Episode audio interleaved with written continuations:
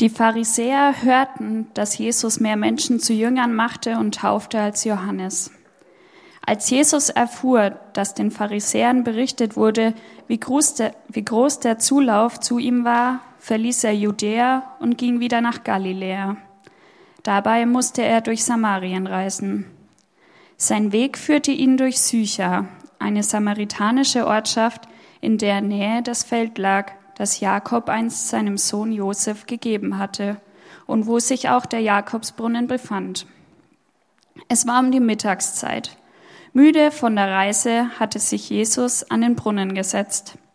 Seine Jünger waren in den Ort gegangen, um etwas Essen zu kaufen. Da kam eine samaritanische Frau zum Brunnen, um Wasser zu holen. Jesus bat sie, Gib mir zu trinken. Überrascht fragte die Frau, Wie kannst du mich um etwas zu trinken bitten? Du bist doch ein Jude und ich bin eine Samaritanerin. Jesus antwortete, wenn du wüsstest, worin die Gabe Gottes besteht und wer es ist, der zu dir sagt, gib mir zu trinken, dann hättest du ihn gebeten und er hätte dir Quell, Quellwasser gegeben, lebendiges Wasser.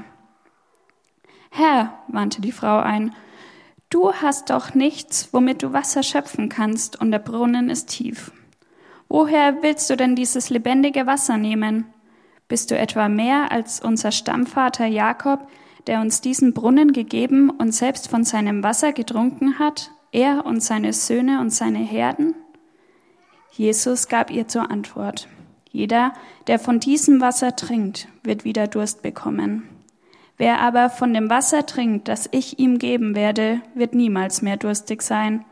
Das Wasser, das ich ihm gebe, wird in ihm zu einer Quelle werden, die unaufhörlich fließt bis ins ewige Leben.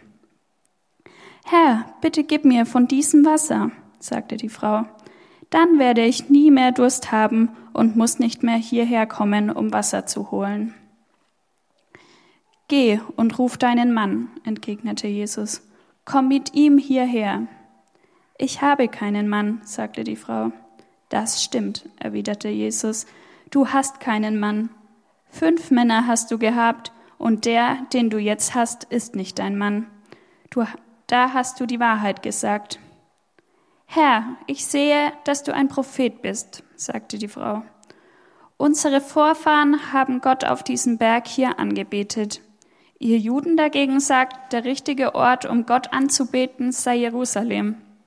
Jesus erwiderte, Glaub mir, Frau, es kommt eine Zeit, wo ihr den Vater weder auf diesem Berg noch in Jerusalem anbeten werdet. Ihr Samaritaner betet an, ohne zu wissen, was ihr anbetet. Wir jedoch wissen, was wir anbeten, denn die Rettung der Welt kommt von den Juden. Aber die Zeit kommt, ja, sie ist schon da, wo Menschen Gott als den Vater anbeten werden, Menschen, die vom Geist erfüllt sind und die Wahrheit erkannt haben. Das sind die wahren Anbeter. So möchte der Vater die haben, die ihn anbeten. Gott ist Geist, und die, die ihn anbeten wollen, müssen ihn im Geist und in der Wahrheit anbeten. Ja, ich weiß, dass der Messias kommen wird, entgegnete die Frau. Wenn er kommt, wird er uns alle diese Dinge erklären. Da sagte Jesus zu ihr, du sprichst mit ihm, ich bin es. In diesem Augenblick kamen seine Jünger zurück. Sie waren erstaunt, Jesus im Gespräch mit einer Frau zu treffen doch keiner wagte ihn zu fragen, was er von ihr wollte oder worüber er mit ihr redete. Die Frau ließ ihren Wasserkrug stehen, ging in den Ort zurück und sagte zu den Leuten, Kommt mit, ich habe einen Fremden getroffen, der mir alles auf den Kopf zugesagt hat, was ich getan habe, ob er wohl der Messias ist? Da machten sich die Leute aus dem Ort auf, zu, auf den Weg zu Jesus. Währenddessen drängten ihn die Jünger. Rabbi, iss doch etwas. Aber Jesus sagte, ich lebe von einer Nahrung, von der ihr nichts wisst. Verwundert fragten sich die Jünger untereinander, hat ihm denn jemand etwas zu essen gebracht? Jesus erwiderte, meine Nahrung ist, dass ich den Willen dessen tue, der mich gesandt hat, und das Werk vollende, das er mir aufgetragen hat. Sagt ihr nicht, es dauert noch vier Monate, dann beginnt die Ernte? Nun, ich sage euch, blickt euch einmal um und seht euch die Felder an. Sie sind reif für die Ernte. Ja, die Ernte wird jetzt schon eingebracht, und der, der erntet, erhält seinen Lohn. Er sammelt Frucht für das ewige Leben. So freuen sich beide zugleich, der, der sät und der, der erntet. Das Sprichwort sagt, einer sät und ein anderer erntet. Das trifft hier zu. Ich habe euch zum Ernten auf ein Feld geschickt, auf dem ihr vorher nicht gearbeitet habt. Andere haben darauf gearbeitet und ihr erntet die Frucht ihrer Arbeit. Viele Samaritaner aus jenem Ort glaubten jetzt an Jesus. Die Frau hatte ihn bezeugt. Er hat mir alles gesagt, was ich getan habe. Und auf ihr Wort hin glaubten sie. Die Leute aus dem Ort, die zu Jesus hinausgegangen waren, baten ihn, bei ihnen zu bleiben. Er blieb zwei Tage dort, und auf sein Wort hin glaubten noch viel mehr Menschen an ihn. Wir glauben jetzt nicht mehr nur aufgrund von dem, was du uns erzählt hast, erklärten sie der Frau. Wir haben ihn jetzt mit eigenen Ohren gehört und wissen, dass er wirklich der Retter der Welt ist. Bis zum Ende durchgehalten. War vielleicht auch ein bisschen lang. Ähm ich weiß nicht, was euch für Gedanken in den Sinn kommen, vor allen Dingen, wenn ihr den Text gerade gehört habt, wenn ich das Wort Vernetzung sage. Ähm, der Gottesdienst heute ist Teil von unserer Reihe, wo wir uns ein bisschen mit unseren Elia-Werten auseinandersetzen wollen. Und mir sind da äh, ganz spontan sehr, sehr viele Dinge zur Vernetzung eingefallen, weil äh, mir das, glaube ich, sehr viel Spaß macht. Deswegen stehe ich vielleicht auch heute Morgen hier. Ähm, und ich habe euch mal was gebastelt, damit wir ein bisschen ins Thema einsteigen können. Ihr seht hier eine Folie mit ganz vielen verschiedenen Logos. Das sind alles Organisationen, Initiativen oder Bewegungen, mit denen wir als Elia zusammenarbeiten. Deutschlandweit, ähm, hier in Erlangen, aber auch was Internationales ist dabei. Ihr könnt mal gucken, was ihr alles erkennt. Aber versteht diese Liste bitte nicht als fertig und vollständig irgendwie, dass wir sie jetzt äh, irgendwo veröffentlichen müssten oder auf eine Plexiglasscheibe drücken und ins G2 hängen. Ähm, und da sind Einzelpersonen noch nicht mal drauf auf dieser Liste. Ihr könnt sie mal in Ruhe studieren und angucken, mit was für unterschiedlichen Dingen wir eigentlich so zu tun haben.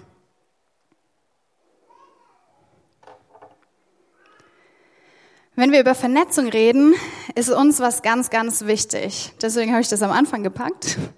Ähm, nämlich, dass es eigentlich gar nicht um Institutionen oder Bewegungen geht, wie man vielleicht denken könnte sondern wir haben eine Definition für Vernetzung für uns gefunden und geschrieben, die ein bisschen anders klingt, nämlich echtes Interesse an Menschen und ihren Anliegen und Nöten zu zeigen und dann eventuell zu reagieren.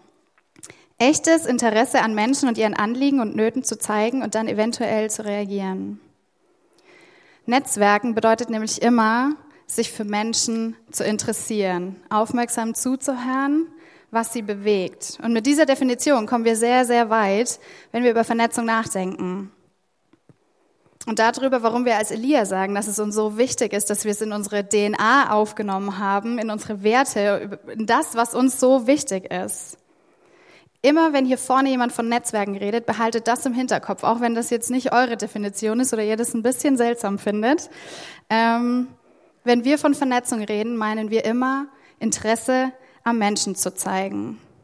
Weil das Interesse am Menschen das ist, was uns mit den Menschen zusammenbringt.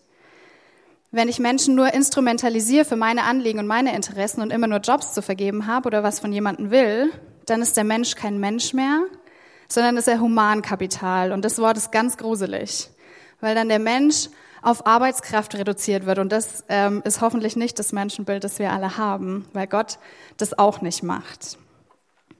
Wir lesen jetzt nochmal den Text ein bisschen aufgestückelt.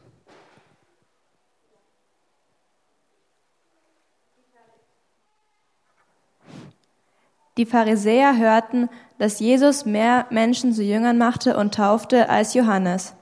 Allerdings war es nicht Jesus selbst, der taufte, sondern seine Jünger. Als Jesus erfuhr, dass den Pharisäern berichtet wurde, wie groß der Zulauf zu ihm war, verließ er Judäa und ging wieder nach Galiläa. Dabei musste er durch Samarien reisen. Sein Weg führte ihn zu Sychar, eine samaritanische Ortschaft, in deren Nähe das Feld lag, das Jakob einst seinem Sohn Josef gegeben hatte, und wo sich auch der Jakobsbrunnen befand. Es war um die Mittagszeit, müde von der Reise hatte sich Jesus an den Brunnen gesetzt. Seine Jünger waren in den Ort gegangen, um etwas zu essen zu kaufen. Da kam eine samaritanische Frau zum Brunnen, um Wasser zu holen. Jesus bat sie, Gib mir zu trinken. Überrascht fragte die Frau, Wie kannst du mich um etwas zu trinken bitten? Du bist doch ein Jude und ich bin eine Samaritanerin.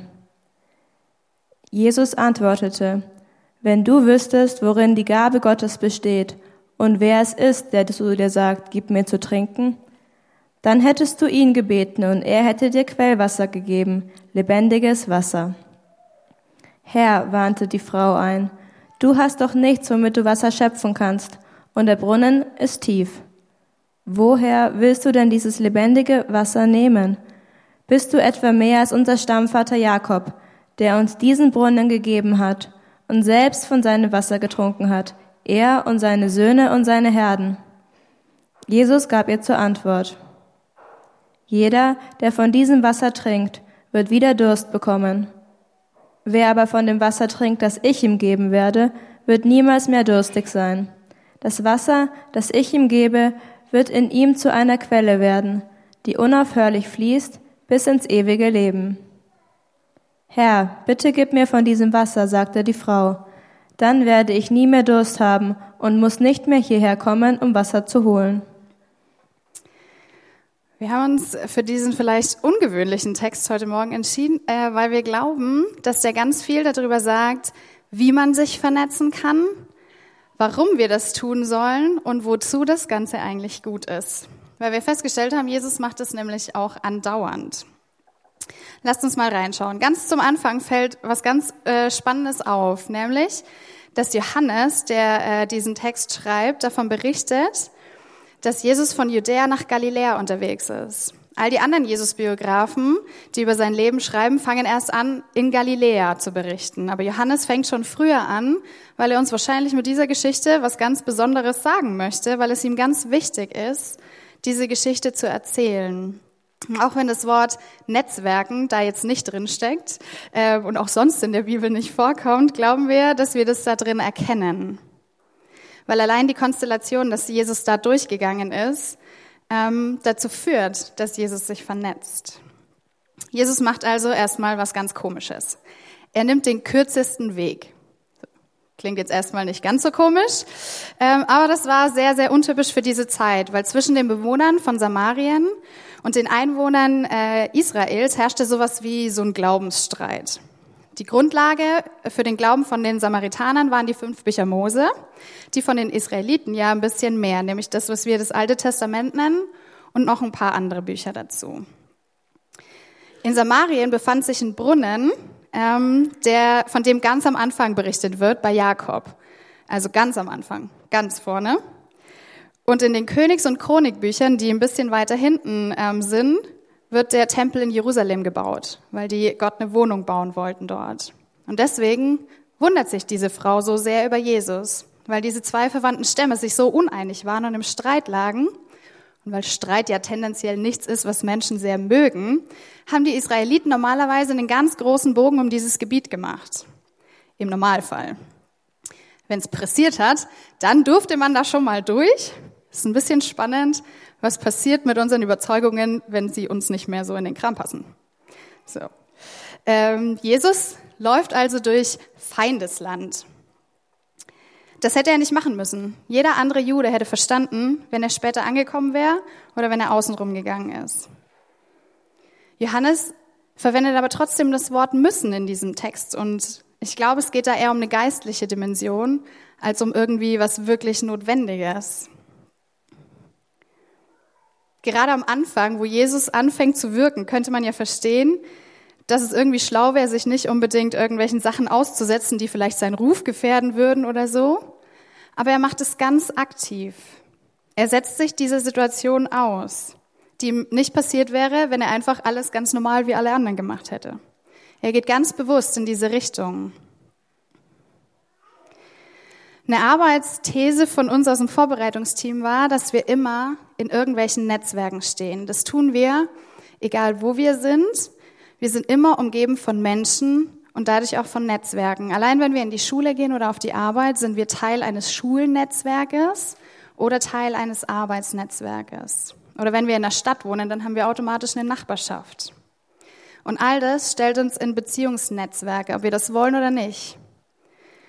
Die Tatsache birgt aber in sich die Chance, dass wir diese Netzwerke bewusst gestalten, dass wir Begegnungen mit Menschen gestalten und Chancen nutzen.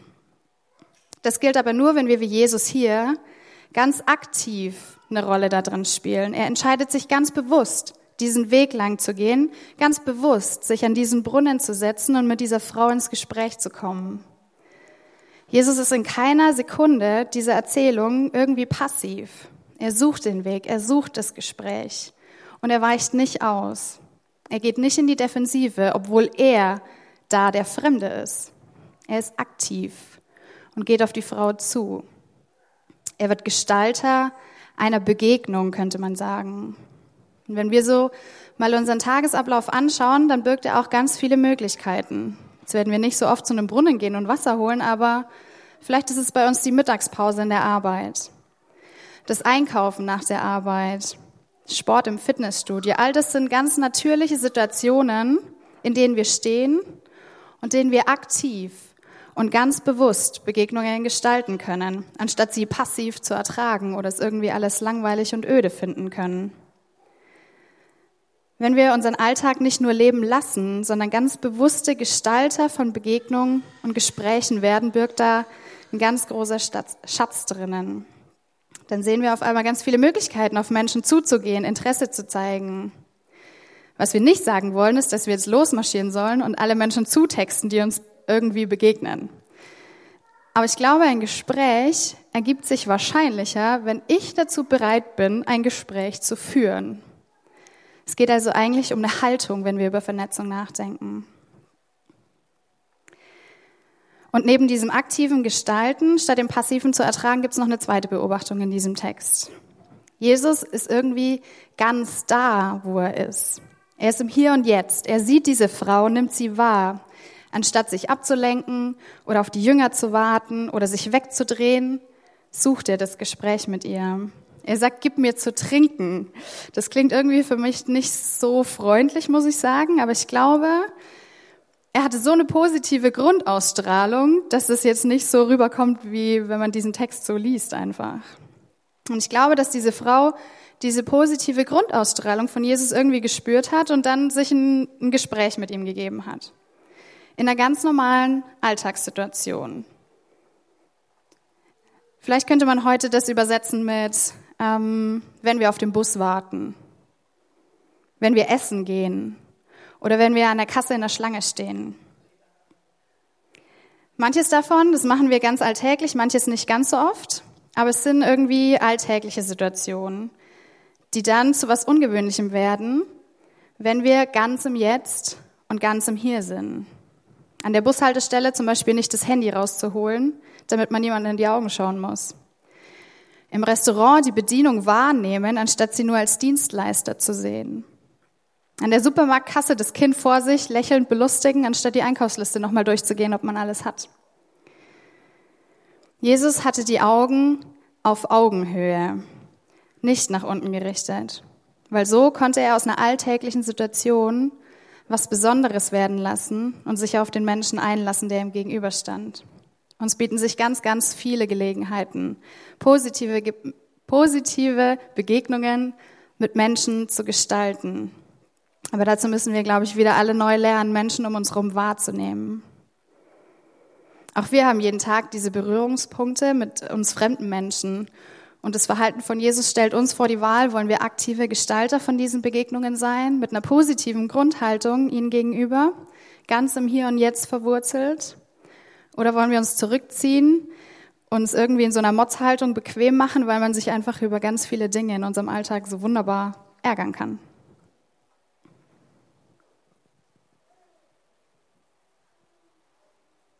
Geh und ruf deinen Mann, entgegnete Jesus, komm mit ihm hierher. Ich habe keinen Mann, sagte die Frau. Das stimmt, erwiderte Jesus, du hast keinen Mann. Fünf Männer hast du gehabt und der, den du jetzt hast, ist nicht dein Mann. Da hast du die Wahrheit gesagt. Herr, ich sehe, dass du ein Prophet bist, sagte die Frau. Unsere Vorfahren haben Gott auf diesem Berg hier angebetet. Ihr Juden dagegen sagt, der richtige Gott, der richtige Ort, um Gott anzubeten, sei Jerusalem. Jesus erwiderte, Glaube mir, Frau, es kommt eine Zeit, wo ihr den Vater weder auf diesem Berg noch in Jerusalem anbeten werdet. Ihr Samaritaner betet an, ohne zu wissen, was ihr anbetet. Wir jedoch wissen, was wir anbeten, denn die Rettung der Welt kommt von den Juden. Aber die Zeit kommt, ja, sie ist schon da, wo der Menschen, wo Menschen Gott als den Vater anbeten werden, Menschen, die vom Geist erfüllt sind und die Wahrheit erkannt haben. Das sind die wahren Anbeter. So möchte der Vater die haben, die ihn anbeten. Gott ist Geist, und die, die ihn anbeten wollen, müssen ihn im Geist und in der Wahrheit anbeten. Ich weiß, dass der Messias kommen wird, entgegnete die Frau. Wenn er kommt, wird er uns all diese Dinge erklären.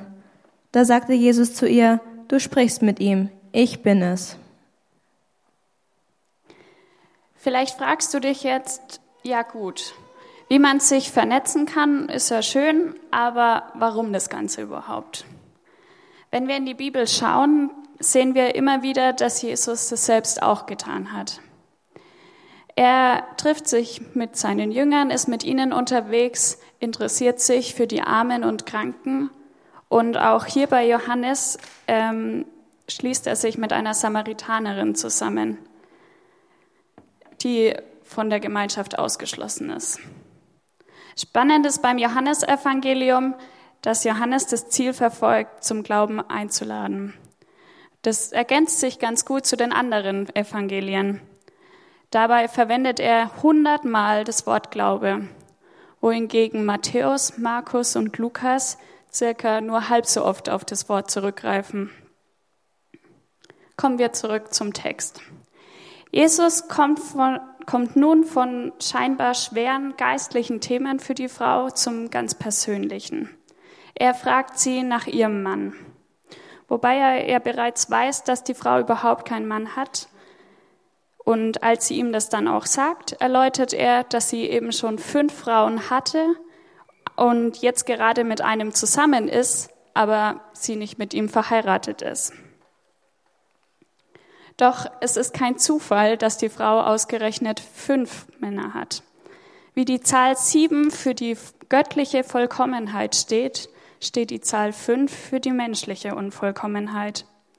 Wie man es ja beispielsweise bei den Speisungen der 5000 lesen kann, wo die Jünger genau fünf Brote und zwei Fische dabei haben. Oder beim Gleichnis der zehn Jungfrauen. Es sind fünf Frauen weise und fünf Frauen töricht. Genau aufgrund dieser menschlichen Unvollkommenheit ist es eben auch gut für uns, wenn wir uns miteinander vernetzen. Wir sind aufeinander angewiesen. Wir haben unterschiedliche Begabungen und Talente und wir können uns ebenso gut miteinander ergänzen. Niemand kann alles und niemand macht alles richtig. Kommen wir zurück zur Ausgangsfrage. Warum also Vernetzung? Gott in sich ist schon Gemeinschaft. Er ist Vater, Sohn und Heiliger Geist in einem. Wir sind als sein Ebenbild geschaffen und tragen deswegen diese Sehnsucht nach Gemeinschaft in uns. Schon am Anfang der Schöpfungsgeschichte wird es ganz deutlich. Gott stellt Adam nicht alleine in die Welt, sondern Eva an seine Seite. Wir sind also Gemeinschaftswesen, die aufeinander angewiesen sind und die einander unterstützen können. Das können wir ja schon ganz gut bei Babys sehen. Die brauchen ihre Eltern oder andere Menschen.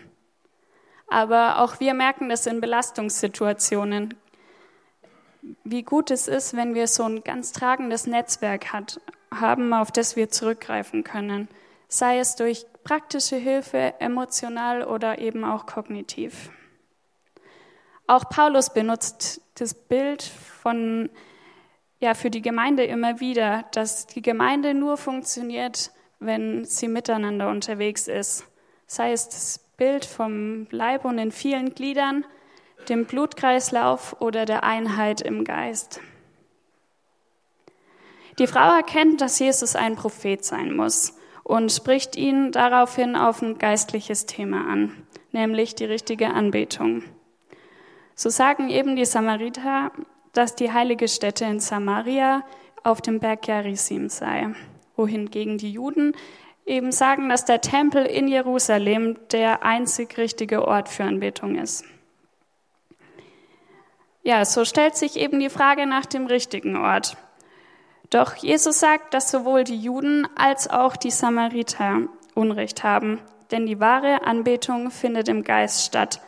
Somit ist die Frage durch die Niederkunft des Messias aufgehoben. Es gibt nicht mehr den einen wahren Tempel an dem angebetet werden kann.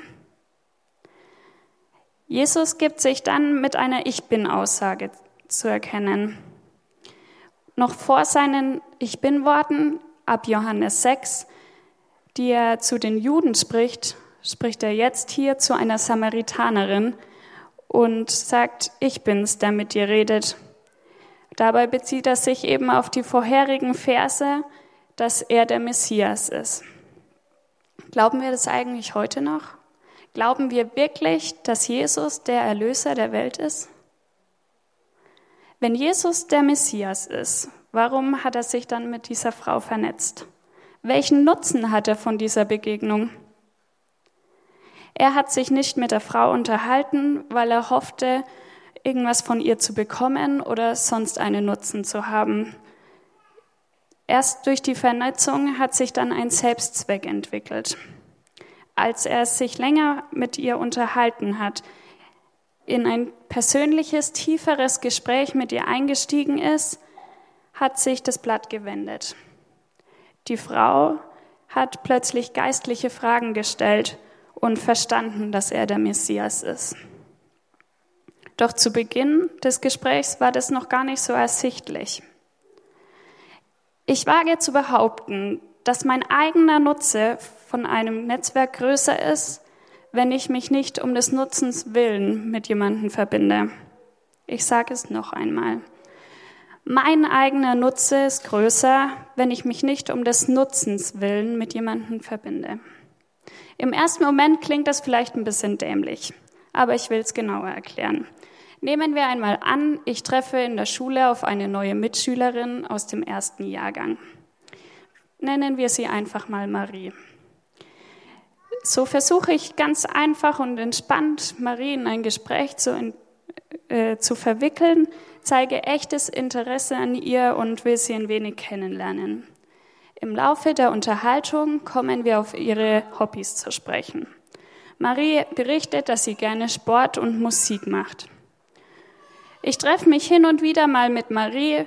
Wir unterhalten uns ein bisschen und tauschen uns aus, weil wir uns eben ganz gut verstehen und teilen so ein Stück weit unseren Alltag miteinander.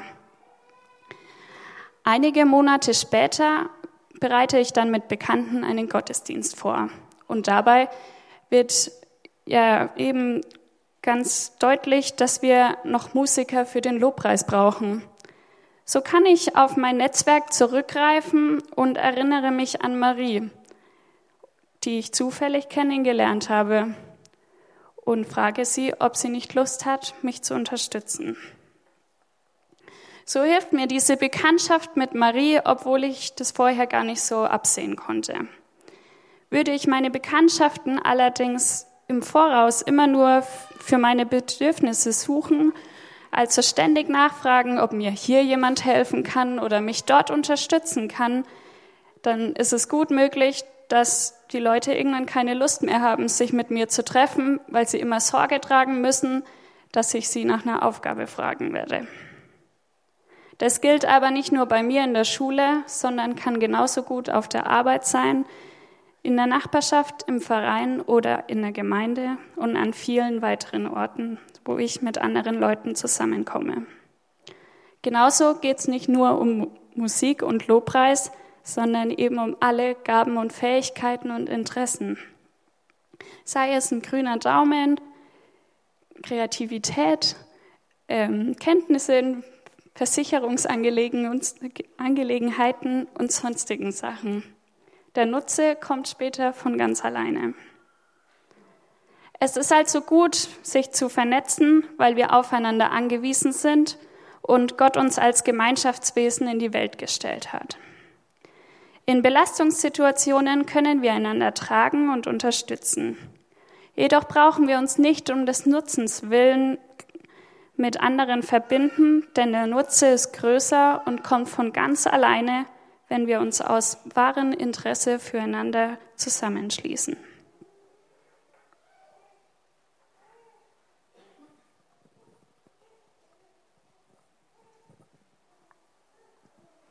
In diesem Augenblick kamen seine Jünger zurück. Sie waren erstaunt, Jesus im Gespräch mit einer Frau anzutreffen, doch keiner wagte ihn zu fragen, was er von ihr wollte oder worüber er mit ihr redete. Die Frau ließ ihren Wasserkorb stehen, ging in den Ort zurück und sagte zu den Leuten, Kommt mit, ich habe einen Fremden getroffen, der mir alles auf den Kopf zugesagt hat, was ich getan habe. Ob er wohl der Messias ist? Da machten sich die Leute aus dem Ort auf den Weg zu Jesus. Währenddessen drängten ihn die Jünger, Rabbi, iss doch etwas. Aber Jesus sagte, ich lebe von einer Nahrung, von der ihr nichts wisst. Verwundert fragten sich die Jünger untereinander, hat ihm denn jemand etwas zu essen gebracht? Jesus erwiderte, meine Nahrung ist, dass ich den Willen dessen tue, der mich gesandt hat, und das Werk vollende, das er mir aufgetragen hat. Sagt ihr nicht, es dauert noch vier Monate, dann beginnt die Ernte? Nun, ich sage euch, Blickt euch einmal um und seht euch die Felder an. Sie sind reif für die Ernte. Ja, die Ernte wird jetzt schon eingebracht, und der, der erntet, erhält seinen Lohn. Er sammelt Frucht für das ewige Leben. So freuen sich beide zugleich, der, der sät und der, der erntet. Das Sprichwort sagt, einer sät und ein anderer erntet. Das trifft hier zu. Ich habe euch zum Ernten auf ein Feld geschickt, auf dem ihr vorher nicht gearbeitet habt. Andere haben darauf gearbeitet, und ihr erntet die Frucht ihrer Arbeit. Viele Samaritaner aus jenem Ort glaubten jetzt an Jesus. Die Frau hatte ihnen bezeugt, er hat mir alles gesagt, was ich getan habe, und auf ihr Wort hin glaubten sie. Die Leute aus dem Ort, die zu Jesus hinausgegangen waren, baten ihn, bei ihnen zu bleiben. Er blieb zwei Tage dort, und auf sein Wort hin glaubten noch viel mehr Menschen an ihn. Wir glauben jetzt nicht mehr nur aufgrund von dem, was du uns erzählt hast, erklärten sie der Frau. Wir haben ihn jetzt mit eigenen Ohren gehört und wissen, dass er wirklich der Retter der Welt ist. Die erste Beobachtung an diesem Textabschnitt finde ich mit am herausforderndsten, nämlich, dass Jesus dieser Frau mit sehr viel Wertschätzung begegnet. Einfach nur, weil er mit ihr redet. Als Mann hätte er nicht mit einer fremden Frau reden dürfen. Als Jude hätte er niemals mit einer Ausländerin reden müssen. Als Rabbi hätte er erst recht nicht an sie, an ihr verunreinigen müssen. Und als frommer, anständiger Jude hätte er erst recht nicht mit einer Frau mit, sagen wir mal, zweifelhaften Ruf reden dürfen. Sehr, sehr viele kulturelle Barrieren, die hier irgendwie im Weg stehen. Aber Jesus macht sich aus diesen Barrieren nichts. Er geht auf die Frau zu und später auf die ganze Dorfgemeinschaft. An der Reaktion der Jünger in Vers 27 sieht man so ein bisschen, wie ungewöhnlich das eigentlich war. Sie wunderten sich, haben sich aber gar nicht getraut zu fragen. Und die Frau, die schleppt dann das ganze Dorf zu Jesus. Sie ist in die Stadt losgestürmt, hat sogar den Wasserkrug am Brunnen vergessen, um Leuten von diesem Jesus zu erzählen. Sie hatte einen schlechten Ruf bei den Leuten, aber den hat sie sogar genutzt. Sie hat den Leuten erklärt, dass Jesus der ist, der mit ihr geredet hat, und Leute sind auf ihr Zeugnis hin zu ihm gekommen. Hier vernetzt sich erst Jesus mit der Frau und dann die Frau mit den Menschen im Dorf. Sie geht dahin und berichtet über ihr Erlebnis. Aber es geht ihr nicht darum, irgendwie sich darzustellen oder ihren Ruf aufzubessern oder einen persönlichen Nutzen davon zu bekommen. Sie will einfach den Leuten das weitergeben, was sie erlebt hat. Jesus überwindet hier mit seinem Verhalten eine Grenze, eine Grenze oder mehrere Grenzen, die schon jahrhundertelang bestanden haben. Er wollte, dass alle Menschen ihn kennenlernen und deswegen ist er über diese Grenzen hinweggegangen. Sich mit anderen zu vernetzen bedeutet immer auch ein bisschen über die eigene Grenze hinauszutreten. Grenzüberschreitende Begegnungen zu gestalten, in denen ich was über mich lerne, aber auch über die anderen und die Welt und so zu neuen und interessanten Dingen komme. Viele Beziehungen entstehen durch das Bedürfnis nach Information. Man fragt Leute, die man schon kennt, und von diesen bekommt man einen Hinweis auf jemanden, den man noch nicht kennt, der sich aber auskennt. Das hat Harald Sommerfeld in seinem Buch Mit Gott in der Stadt über die Entstehung von Netzwerken geschrieben. Und genau das passiert in diesem Textabschnitt. Erst begegnet die Frau jemanden, den niemanden kennt, aber dann kennen ihn alle und er kann sie einladen und ihnen ein Angebot machen, an ihn zu glauben. Und die Grenze dieses Nichtkennens wird auch noch überschritten. Es gibt in der Psychologie ein äh, spannendes Phänomen. Man nennt es den Rosenthal-Effekt oder Versuchsleiter-Artefakt. Der besagt, dass das, was ich erwarte, auch passiert. Wenn ich jetzt einem Menschen gegenübertrete und überhaupt nichts von ihm halte und erwarte, dass er Fehler macht, dann macht er das auch. Einerseits durch die Erwartungen, die ich ihm entgegenbringe und weil ich dann natürlich auch darauf achte und jeden Fehler bemerke. das, was ich erwarte, das provoziere ich auch. Oder anders, den Input, den ich reingebe, der kommt als Output so eigentlich auch wieder raus. Festgestellt hat man das ganz spannend, ähm, indem man Studenten für ein Experiment genommen hat. Man hat ihnen erzählt, ähm, die Gruppe äh, Versuchsratten, die man ihnen gibt, die wurden besonders schnell und besonders ähm, schlau gezüchtet, dass sie das Labyrinth besonders gut äh, durchlaufen. Einer anderen Gruppe Studenten hat man gesagt, dass ihre Ratten besonders langsam und besonders dumm gezüchtet wurden und das alles nicht so schnell funktioniert. Und das Krasse ist, dass diese Ratten von der ersten Gruppe wirklich schneller waren. Also selbst auf der Ebene funktioniert es, ähm, wie man auf die Erwartungen von Leuten reagiert. Warum dieser kleine Exkurs in die Sozialpsychologie? Weil auch hier Jesus gefühlt wieder alles anders macht, als es normal wäre. Normalerweise liegen diese beiden Gruppen total im Clinch miteinander und werfen sich den falschen Glauben vor. Das Verhalten wird dementsprechend wieder weiter provoziert und man geht sich aus dem Weg oder beschimpft sich sogar. In dem Fall führt es dazu, dass Gräben immer tiefer werden und immer tiefer sich äh, festsetzen, Abgrenzungen immer schärfer werden. Aber Jesus durchbricht dieses Phänomen ähm, indem er eine Frau, die sozial isoliert dasteht, anders begegnet. Wir wissen, dass sie nicht ganz so geachtet war, weil die alleine in der Mittagshitze zu diesem Brunnen gegangen ist. Das hätten normalerweise Frauen nicht gemacht. Aber diese Frau mit sehr bewegtem Leben, die vermutlich auch nicht das beste Selbstbild hatte, ähm, wird von Jesus für wertvoll erachtet, mit ihr ins Gespräch zu kommen, ihr Wasser geben, sie ihm Wasser geben zu dürfen. Er begegnet ihr auf Augenhöhe und kreiert so einen neuen Input oder Output, je nachdem, wo man anfängt zu beobachten, ist diese Spirale ja, hat keinen Anfang, spiralt immer weiter.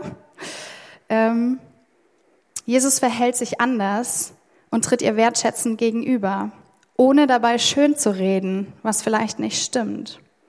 Und so verhält sie sich dann wieder anders, als man vielleicht erwartet hätte. Sie begibt sich in das Dorf das sie wahrscheinlich jetzt nicht unbedingt immer nett behandelt hat. Sie provoziert eine neue Reaktion, einen anderen Output als das, was normal gewesen wäre.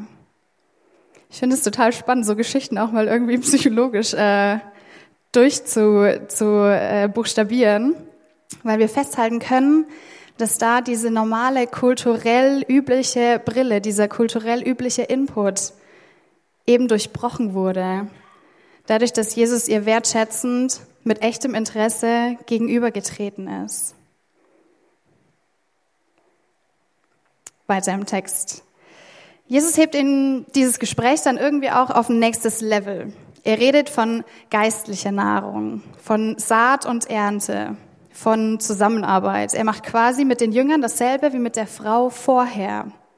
Erst von diesen alltäglichen Begebenheiten wie Essen oder Trinken auf ein geistliches Thema kommend. Und Achtung, jetzt kommt die große Revolution. Ich glaube, dass wir mit Menschen über ihr Leben und ihre Nöte ins Gespräch kommen können. Und über unser Leben und über unsere Nöte ins Gespräch kommen können. Und irgendwie auch über unseren Glauben. Weil erst wenn ich weiß, was den Menschen um mich herum bewegt, kann ich da auch gute Nachricht, kann ich da Evangelium reinsprechen. Vernetzung als Wert an sich bleibt weiter bestehen, aber wir haben eine gute Botschaft, die wir den Leuten anbieten können. Wenn ich mir Gedanken mache, wie ich mit Leuten umgehe, komme ich zwangsläufig irgendwie mit meinem Glauben in Berührung, weil Jesus jemand ist, der mich geprägt hat in der Vergangenheit, der mich heute noch prägt und der mich weiter prägen wird. Und weil der Glaube an ihn was ist, was mir Kraft gibt, was sich durchzieht und worüber ich einfach reden muss, wenn ich meinen Alltag beschreibe. Weil er lebendige Quelle ist und weil er Brot des Lebens ist. Martin Buber, das ist ein jüdischer Religionsphilosoph, hat es so formuliert. Es gibt kein Ich, sondern im Du als, sondern im Du existieren wir als Ich. Im Du als Gegenüber. Entschuldigung nochmal. Es gibt kein Ich, sondern im Du als Gegenüber existieren wir als Ich. So rum. Es gibt also immer diese Ich-Du-Paarung. Das bedeutet, wenn ich jemand anders wahrnehme, sehe ich in der Abgrenzung zu ihm, was mir eigentlich wichtig ist und was mir wertvoll ist. Nicht, er meint es nicht exklusiv und wir natürlich auch nicht, also nicht, bei dir ist alles blöd, ähm, sondern dazulernend gegenseitig ergänzend, selbstvergewissernd im ständigen Austausch mit anderen. Ich hoffe, ihr stimmt mir alle zu, dass wir unser Leben lang Lernende bleiben und der Kontakt mit Menschen, die ein bisschen anders sind wie wir, helfen uns, uns es nicht zu gemütlich zu machen in unserem Sein und in dem, was wir meinen zu wissen, uns nicht auszuruhen und in unserer Komfortzone zu verharren. Ich glaube, dass sich zu vernetzen total gut ist, weil es mich menschlich und auch weil es mich geistlich herausfordert. Wenn ich zum Beispiel mit meinen Gemeindekollegen, die auch Jugendarbeit machen, mich treffe und wir uns zusammensetzen, dann haben wir erstmal eine gute Zeit und sehr viel Spaß. Ähm, und wir freuen uns an uns gegenseitig. Aber was ich auch sehr, sehr schätze an diesen Treffen ist, dass wir uns gegenseitig herausfordern. In der Auseinandersetzung mit anderen Formen von Glauben, und das ist jetzt nur eine Form, wie man das durchbuchstabieren kann, lerne ich zum Beispiel über meine stille Zeitgewohnheiten nachzudenken. Lerne ich über meine Körperhaltung in der Anbetung nachzudenken oder in, über die Hingabe im Gebet nachzudenken und es vielleicht ein bisschen zu ändern, weil da kann ich sehr viel von meinen Kollegen lernen, weil die da einfach richtig gut drin sind. Und ich glaube, auch ich fordere sie manchmal heraus, weil ich Dinge einfach anders sehe. Und die Frage ist, ob wir uns herausfordern lassen, über die Dinge, die wir als normal betrachten, mal hinwegzusehen. Letztlich ist die wichtigste Aufgabe, die wir im Leben haben, die Vernetzung mit dem allergrößten Du, nämlich mit dem Göttlichen. Gott als Person, der uns gegenübertritt und uns ein Beziehungsangebot zur Vernetzung unterbreitet. Martin Buber sagt, dass jedes einzelne Du ein Durchblick auf das Ihn sein kann. Wir können eine Verbindung zu Gott finden, wenn wir mit Menschen Wege gehen. Letztlich ist es genau das, was Jesus hier macht. Der muss jetzt nicht auf Jesus hinweisen, aber er sagt, wer er ist, ganz klar, und dann können sich Leute dazu positionieren.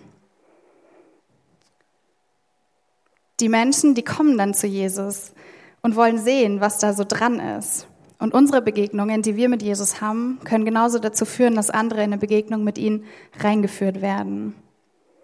Und auch hier wieder, es ist kein Automatismus. Es ist jetzt nicht, dass wir rausgehen sollen und alle evangelisieren sollen oder alle zutexten sollen, sondern einfach über das reden, was uns bewegt und wo unsere Hoffnung ist. Weil wir in dem Netz von anderen Leuten eine Rolle spielen können. Gott ist in sich Gemeinschaft, hat die Vera gerade schon gesagt. Wer sind wir, dass wir uns aus dieser Gemeinschaft rausziehen? Und in die Gemeinschaft kann man einfach am besten eintreten, indem wir offenes und echtes Interesse an Menschen zeigen, indem wir auf sie zugehen, sie kennenlernen, zweckfrei Zeit mit ihnen verbringen. Einfach nur so, weil sie es wert sind. Nicht, weil wir sie nutzbar machen wollen, sondern weil sie zu meinen Vertrauten werden, meinen Geschwistern, meinen Freunden. Und weil ich es mir wert bin, mich mit ihnen auf einen Weg zu machen, mich zu vernetzen und ein Netz für andere zu bilden. Ein Netz, das mich herausfordert, das mich tröstet, mich feiert in den Erfolgen und mit mir weint in Traurigkeit. Menschen, die mit mir gemeinsam unterwegs sind, unter der Führung und dem Segen Gottes. Als wir unsere Gedanken zu diesem Thema so ein bisschen geordnet haben, ist uns eines ganz wichtig geworden. Vernetzung ist nichts, was man einmal macht und dann fürs Leben fertig ist. Das ist was, was man mit Anfang 20 durchbuchstabiert, mit Mitte 30 eine Rolle spielt, mit Ende 40 nochmal interessant wird und mit Mitte 60 immer noch nicht abgeschlossen ist. Wir lernen unser Leben lang und es sollte eine Rolle spielen, weil wir dadurch lernen und herausgefordert werden. Aber es geht immer um die Haltung, mit denen ich Menschen begegne und mich mit ihnen zusammentue. Deswegen haben wir euch heute Morgen mal einen Menschen mitgebracht, den ihr gleich seht. Wir nennen ihn einfach mal Egon. Egon lebt sein Leben einfach so vor sich hin. Er hat Eltern, die er regelmäßig besucht, und er hat eine eigene Familie. Er hat einen sehr großen Bekanntenkreis, weil er im Fußballverein ist, ähm, durch die Musikschule und durch, die Elternbeirat, durch den Elternbeirat seines Kindergartens. Und er hat sehr gute Freunde. Noch von damals aus dem Maschinenbaustudium und sogar noch einen Freund, den er aus der Grundschule kennt. Egon lebt in einem Stadtteil in Erlangen, in dem es viele Menschen in seiner Nachbarschaft gibt, die genauso sind wie er, aber auch welche, die ganz anders sind. Die haben eine andere Hautfarbe wie er, eine andere Haarfarbe oder so ein bisschen öko angetatschten Garten vorm Haus. Egon geht in eine Gemeinde, er besucht einen Hauskreis und engagiert sich in der Gottesdienstgestaltung. Er hat also ziemlich viel zu tun und es sind ziemlich viele Netzen zu Hause. Und wir möchten euch jetzt mal einen Moment geben, in dem ihr über diese Bereiche, die da vorne steht, mal nachdenken könnt. Vielleicht mal mit Gott ins Gespräch zu kommen, wo gerade was ist, wo ihr dran gehen könnt. Nicht, dass ihr jetzt irgendwelche Ziele für diese Bereiche äh, formulieren sollt oder so, ähm, sondern einfach mal mit Gott ins Gespräch zu kommen. Wo stehe ich denn gerade? Ähm, wo muss ich mich vielleicht neu ausrichten? Wo macht Gott mich auf was aufmerksam? Wo sollte ich mal länger drüber nachdenken? Überlegt euch das mal ganz kurz. Spürt in euch rein. Und wir werden es dann gemeinsam mit einer Zeit der Fürbitte abschließen.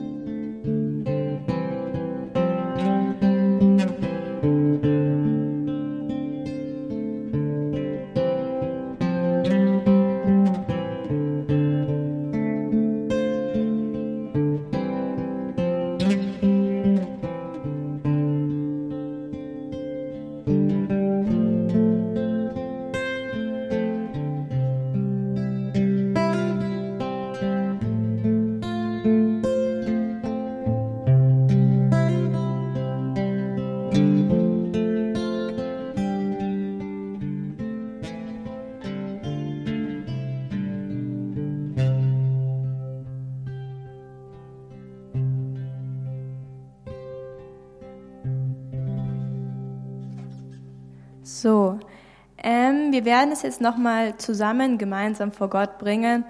Und zwar machen wir das heute ein bisschen anders. Ähm, wir werden jetzt einfach die Zeit haben und alle können so ihre Augen zumachen und dann können immer, oder auch nicht, noch nicht jetzt, ähm, und dann können einzelne Menschen hintereinander einfach sagen, was sie sich gerade überlegt haben, vielleicht einfach nur einen Satz, ähm, ich möchte zum Beispiel meine Arbeit ja mehr anderen Leuten begegnen oder irgend sowas in der Art und einfach so hintereinander, durcheinander das so vor Gott bringen, ähm, wenn ihr euch traut. Und ich werde es dann am Ende abschließen und genau. Habt ihr es verstanden? Cool.